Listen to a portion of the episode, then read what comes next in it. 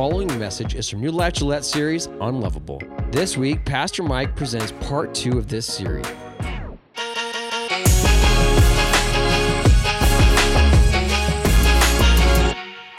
One man really got back at his neighbor for impeding on his territory. Gabriel Braun says he has been feuding with his neighbor for years, and after a land survey showed that half of his neighbor's garage was on his property, Braun split the difference.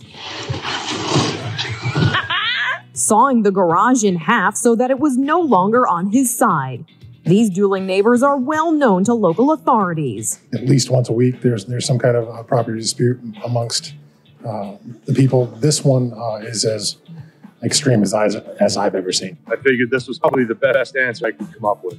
I don't want these people around. I'm pretty sure they get it now.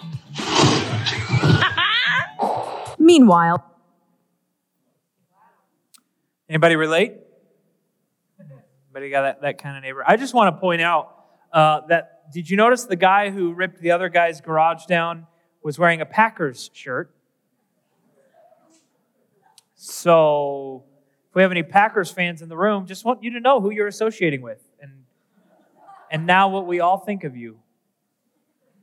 Come to the better side. No, can anybody relate to having this kind of neighbor? Maybe not that extreme, but maybe you've got a neighbor who's got a dog that barks incessantly and you're just like, shut up, your dog. Or maybe your neighbor doesn't mow their grass or they're plowing their snow onto your lawn or they park their car right in front of your house or whatever it is. These are the neighbors that it's hard to love sometimes. I'm guessing some of you can relate. I definitely can. And, and the Bible talks a lot about neighbors, but usually when the Bible talks about neighbors, it's not talking about who is my neighbor because it's not really like they have to be your exact person next to your house. No, it's just kind of talking about the community that you interact with. That's the who. But more often, when the Bible talks about neighbors, it talks about how to be a neighbor. Somebody one time asked Jesus, Who's my neighbor? And Jesus is like, Wrong question.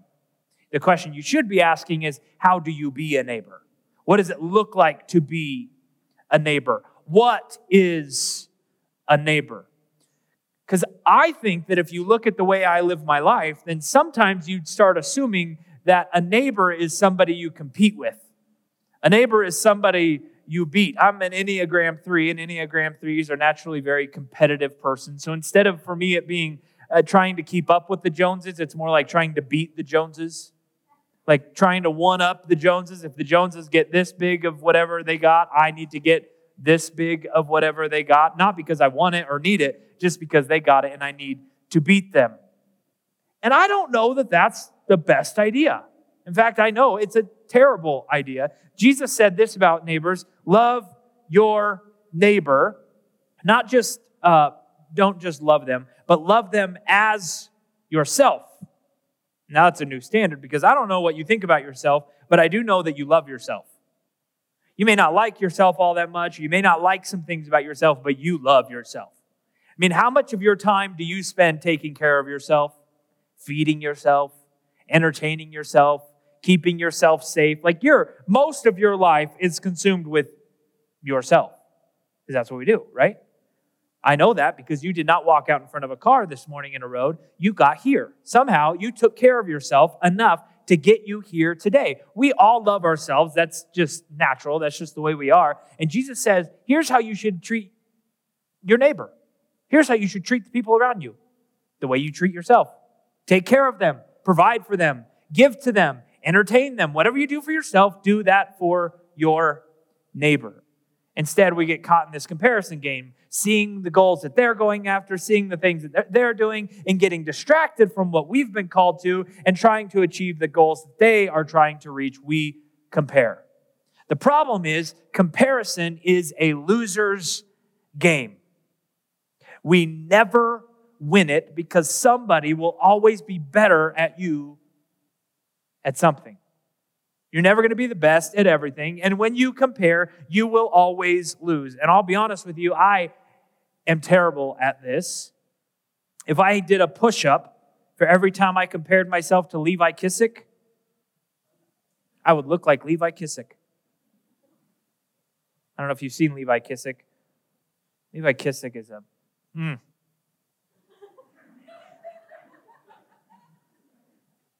Can you see the comparison? No, because I don't do a push up every time I compare myself to Levi Kissick. I'm going to lose. If I get into the comparison battle, I'm going to lose. The fastest way to kill something special is to compare it to something else. Because God did not create every one of us to go after the same goals. In fact, God created us, every one of us. He knit us together in our mother's womb, specifically called to a purpose, to achieve something with our lives. So if we get caught up trying to run the neighbor's race, if we, got, if we get caught up trying to go after the goals that the neighbor is going after, then we're number one, we're going to lose the race. Number two, we're not even going to be going after the right goal. We're going to be running at the wrong target. Kind of like this. Kilmer driving for the first down, losing the okay. football. Going, oh, fumble, recovery, running for a touchdown. Nobody's going to stop him because he's running to the wrong end zone. And he's celebrating like he just won the Super Bowl and he just scored a touchdown for the other team. He saw the target the other guy was going after, and he thought, well, that must be the direction to go. I'll just run in that direction. Don't shoot for the goals that other people have been called to. God called you specifically a purpose to reach a specific goal, go after a specific target. So stop trying to compare, stop trying to compete, and love your neighbor. Help them on their journey. You know, we're going to read a passage today by the Apostle Paul. And I think the Apostle Paul, based on what I know about his personality, was a pretty competitive guy, a pretty ambitious guy. And when the Apostle Paul was in his later years and he was in prison, he wrote this I, a prisoner for serving the Lord, beg you to lead a life worthy of your calling. For you have been called by God. So don't confuse your dreams with their dreams and try to beat them and try to compete with them. Run your own race. And on the way, while you are running toward the goal that God created you to reach, you can help others on their journey because you recognize that you're going to need their help at some point too. You can't do it all on your own. They can't do it all on their own. And so we're going to help each other achieve our goals. And we are more likely to reach our goals if we work on them together, not compete with them, but work with them. And then he says, always be humble and gentle. Be patient with each other, making allowance for each other's faults because of your love. Make every effort to keep yourselves united in the Spirit build binding yourselves together on the same team, binding yourselves together with peace. Not competition, with peace. So stop comparing to your neighbor. Yeah, share with them the sh- sugar when they need it. Mow their lawn. Help help each other along the way, those little things, but also the bigger things. Love each other. Sacrifice for each other. It's kind of like the tree that we've been talking about the past couple weeks. We're, we're calling it the unlovable tree. See, this, this small tree over here on the left side is, in the world's eyes, an unlovable tree. Why is it unlovable? It can't carry its own weight. This is often what we're tempted to say about our society is everybody should carry their own weight. You should provide for yourself. And if you can't, you're just kind of the scum of society, right? Like you're not worth anything. If you can't carry your own weight, if you can't provide for yourself, what are you worth? Well, this tree is kind of like that. It's been chopped off. It's got no roots. It's got no way of providing for itself. Yet here it is thriving. Yet here it is blooming leaves alive. Why? Because it's receiving its life from someone else. It's being carried by a larger tree. Now, it's true that this tree is a burden on this tree. But this is the exact picture of what Christ gives us all through Scripture. This idea of helping each other, providing for each other, sacrifice for each other. Some of you in the room have uh, children who have special needs. And I think you can understand this picture a lot better than the rest of us. And we look at the way you live, we live your life, and you have to not only carry the burden that we all have to carry and, and do the normal things that it takes to take care of yourself, but you've got another that you're providing for. You've got another that you're carrying their weight a lot of their time. And there's varying levels of this and, and all different levels, but this is the reality of our lives. To different levels, we all are given the responsibility of carrying the weight of another. If you are a first responder, you've been given the responsibility of carrying the weight of other people in their weak times, in their struggles. You've been given the responsibility of carrying their weight because they cannot carry their own weight. And I think both of these pictures are a beautiful picture of what God calls us to in Scripture. It's not an image of everybody being dependent or independent. It's not an image of everybody being able to carry their own weight and nobody relying on anybody else. It's not an image of, of a world where nobody has to rely on the government and nobody has to give to charity because everybody's carrying their own weight. The image of Scripture is an image of people who are constantly sacrificing for each other, constantly giving to each other because we recognize that all of us will have times that we are weak. Because first responders are this big tree that are carrying the weight of other people, but there is going to be a time when you first responders are going to be the smaller tree and you need somebody else to help you carry the weight because it will get too heavy for you. And that is the beautiful picture of the church. This is what we've been called to be for each other, body of Christ. One, people, helping each other in our weaknesses. Because when you are weak, He is strong. And how is He strong? He's usually strong through us, by us helping each other, by us serving each other. This is what we have been called to do. Because can you imagine the opposite? Can you imagine a world in which first responders just expected everybody to carry their own weight? And they just look around and they, decide whose life is worthwhile and whose isn't. And they look around and they decide, nah, that person's not carrying their own weight. They're just the scum of society. They're not worth saving. Can you imagine what a terrible life that would be? And what a terrible church that would be.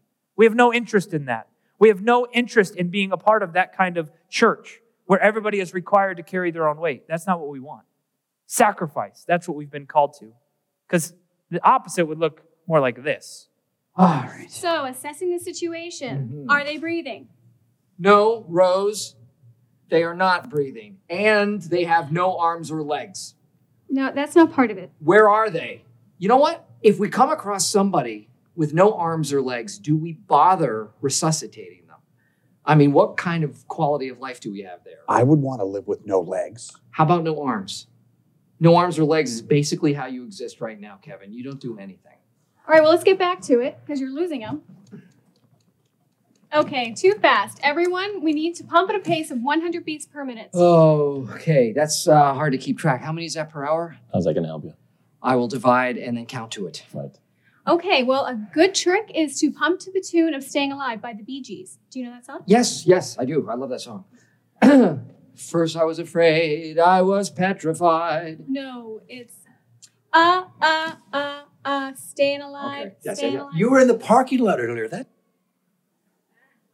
Michael Scott would be a horrible first responder because Michael Scott is all about Michael Scott. Ah, that guy's not worth saving. What kind of quality of life would that be? Let him die. But I think this is how we think a lot of times. I mean, if you think about it, we are a society that allows for an operation, an abortion, we call it, to kill somebody that we prejudge before they're even born, eh, their quality of life won't be good enough. I can tell by look at their DNA that they're just not worthy of, of living, so we'll end their life before it even happens. Because we judge people and we, we, we determine ahead of time if a person's life is worthy or not based on their ability to carry their own weight. That is not biblical. That is not Christ-like, and that is the not the church. We do not love people because they deserve to be loved. We love people because we have been loved and because we've been called to love. In fact, Jesus took it one step further. He didn't just say love your neighbor. He actually said, you've heard that it says love your neighbor and hate your enemy. Well, that's right. Jesus, you just said that. In fact, Jesus here is actually quoting himself. He's quoting the old covenant, the old law, the old rules. See, up to this point, the Jewish people followed the Jewish covenant with God. And that covenant said that they should love their, ne- their neighbor. And then they kind of added this hate your enemy thing into it. And Jesus wasn't a big fan of that.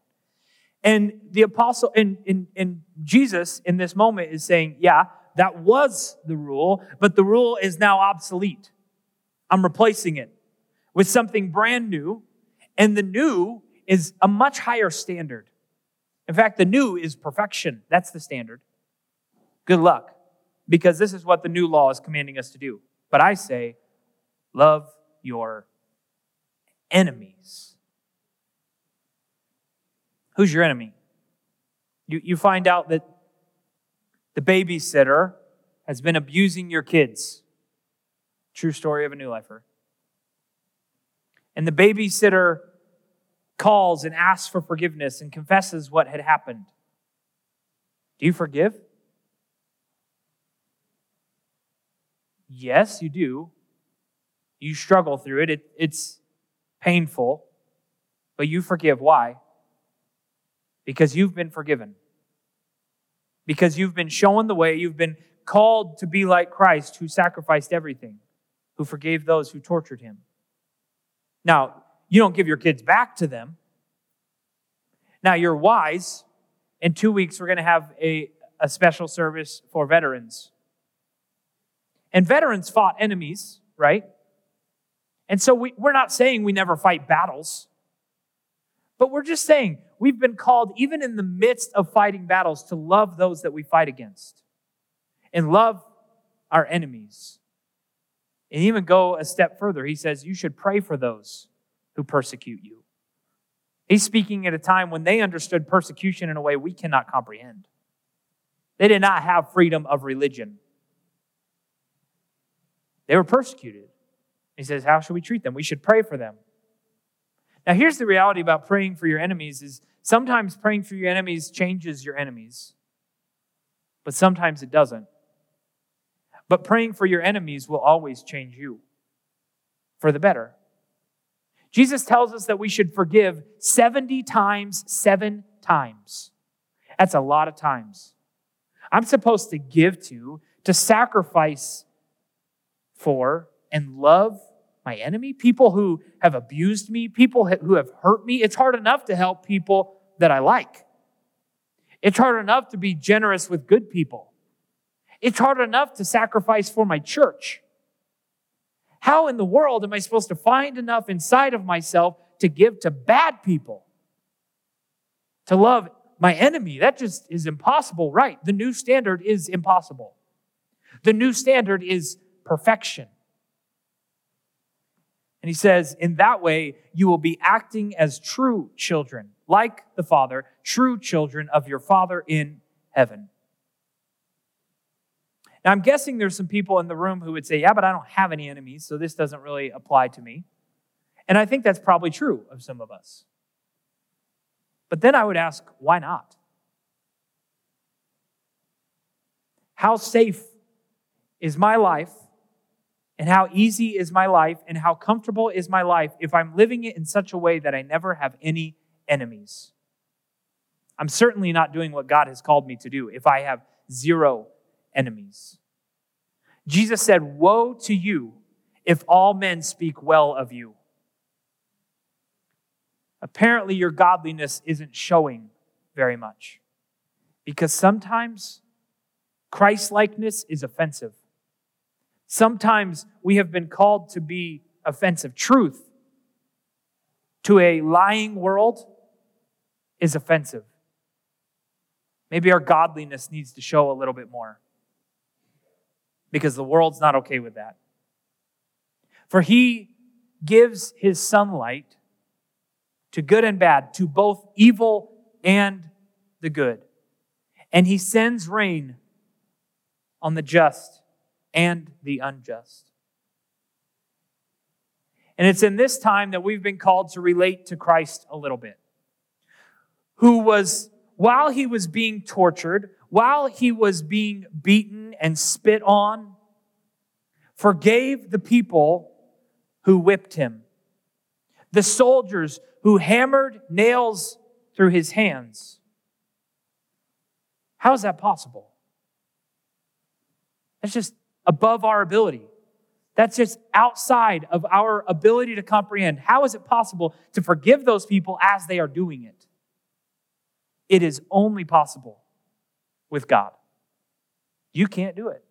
You cannot reach that standard. Just like you cannot reach the standard of perfection that the new covenant requires, you cannot reach the heights of love that is required to forgive that kind of evil until it is God working through you.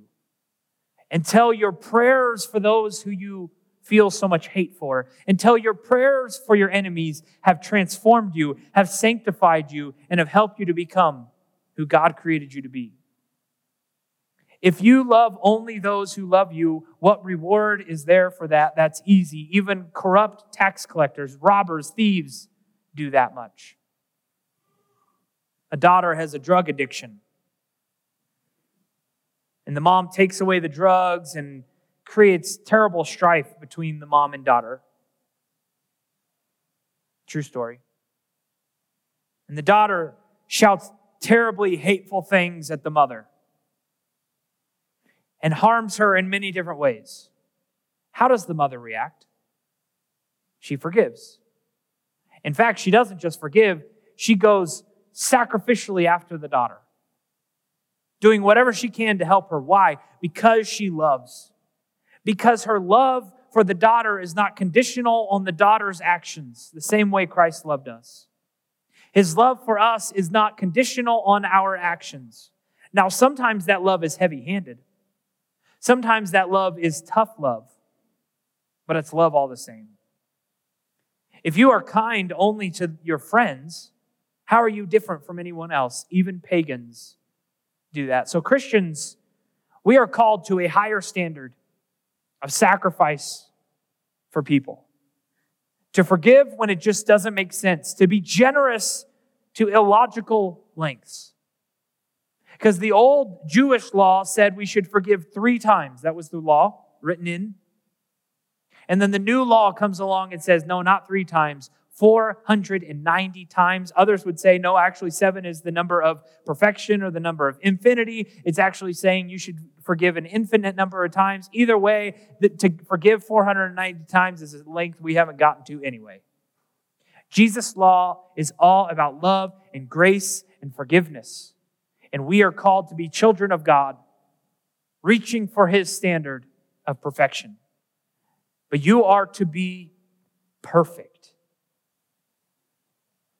Can't do it on your own. Even as your Father in heaven is perfect.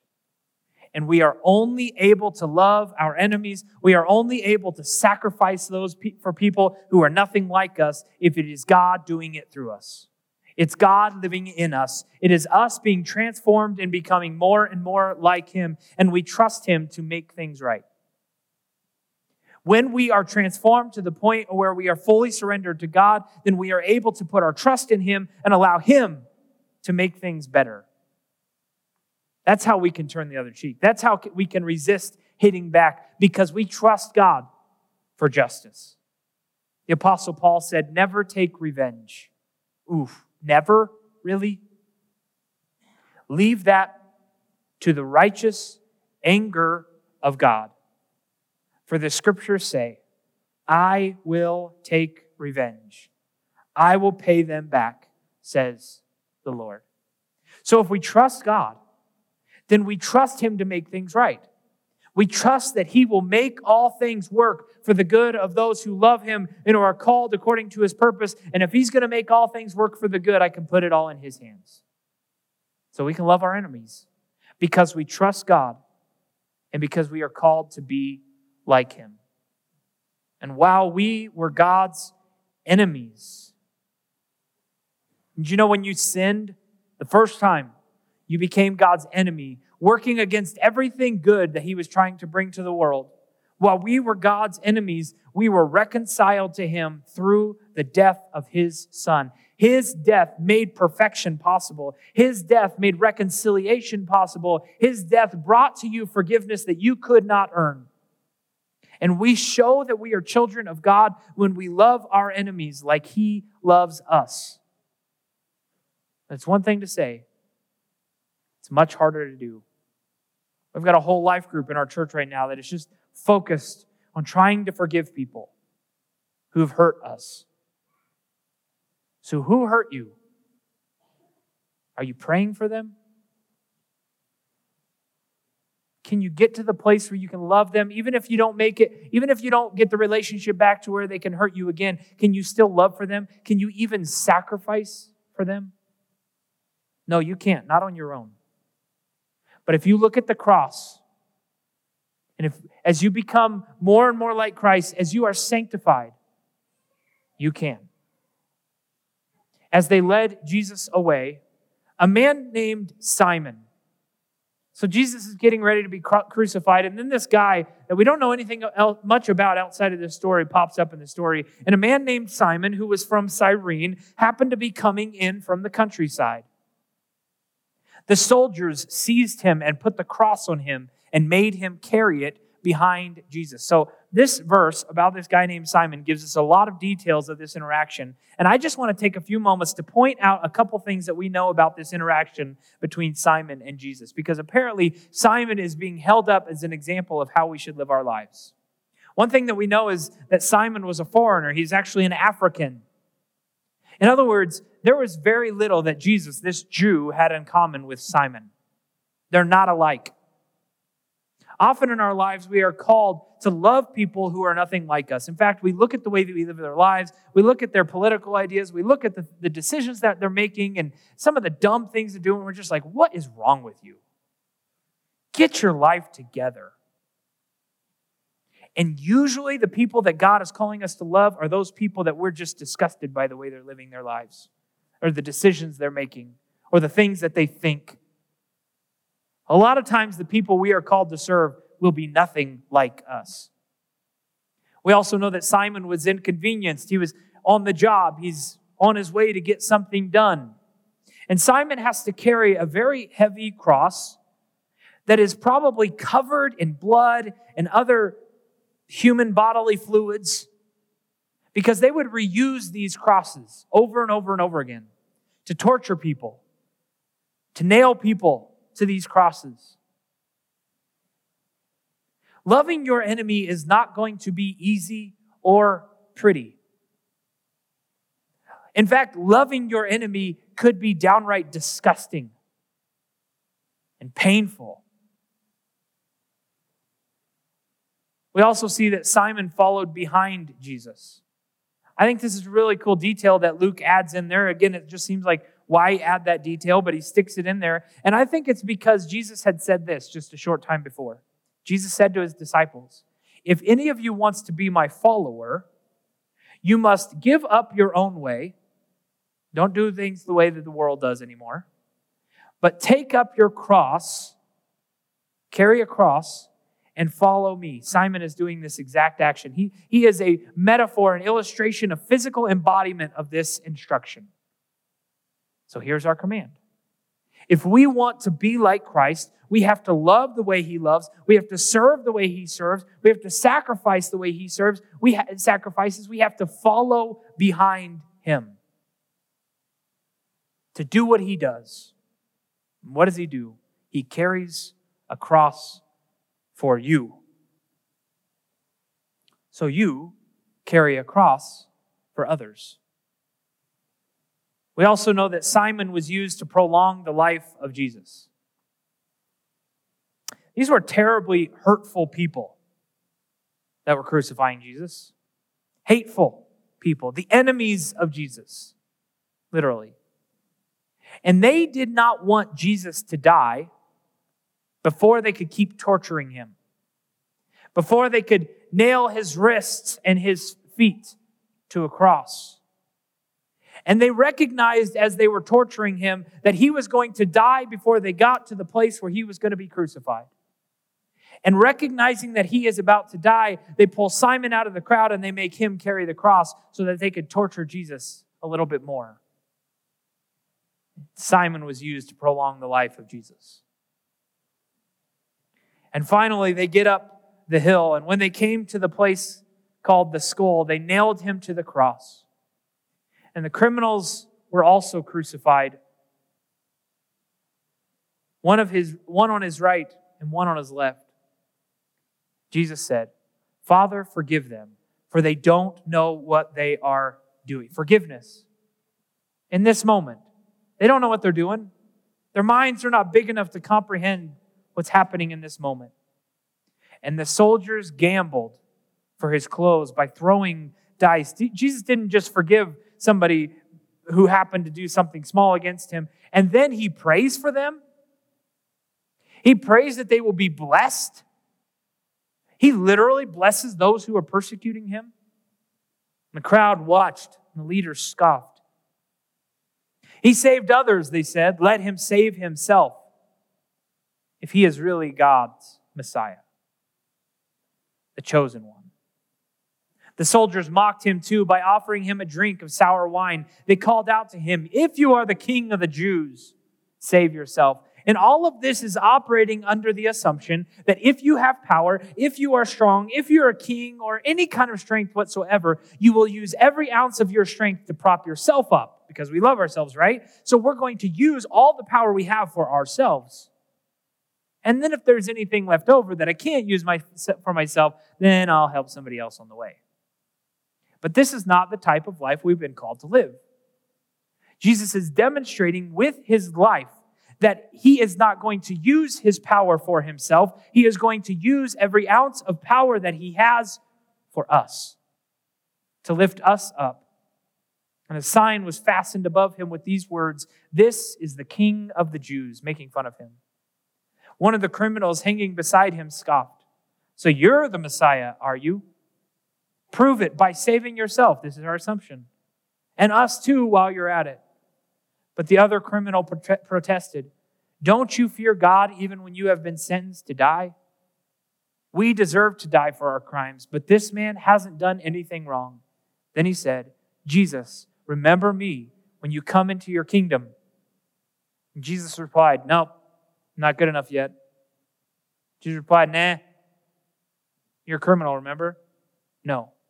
Jesus replied, I assure you, today you will be with me in paradise. Forgiveness. God is a God of love.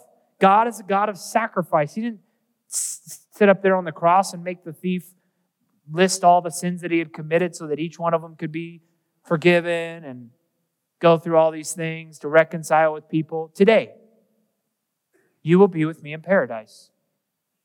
God is God of love. God is a God of forgiveness of people who do not deserve to be forgiven. Kind of like a first responder. When you call up a first responder, I'm in trouble, I need help. They sit there and ask the questions. Well, how good of a person are you? List your sins. Nope. I need help. They come and help. Watch this. Hi, I'm Teresa Canigator. I'm Jason Canigator. My name is Derek Kulian. I'm a paramedic for Campbell County Health here in Gillette. And on December 29th, 2020, um, I had a cardiac arrest. it was uh, not planned, of course.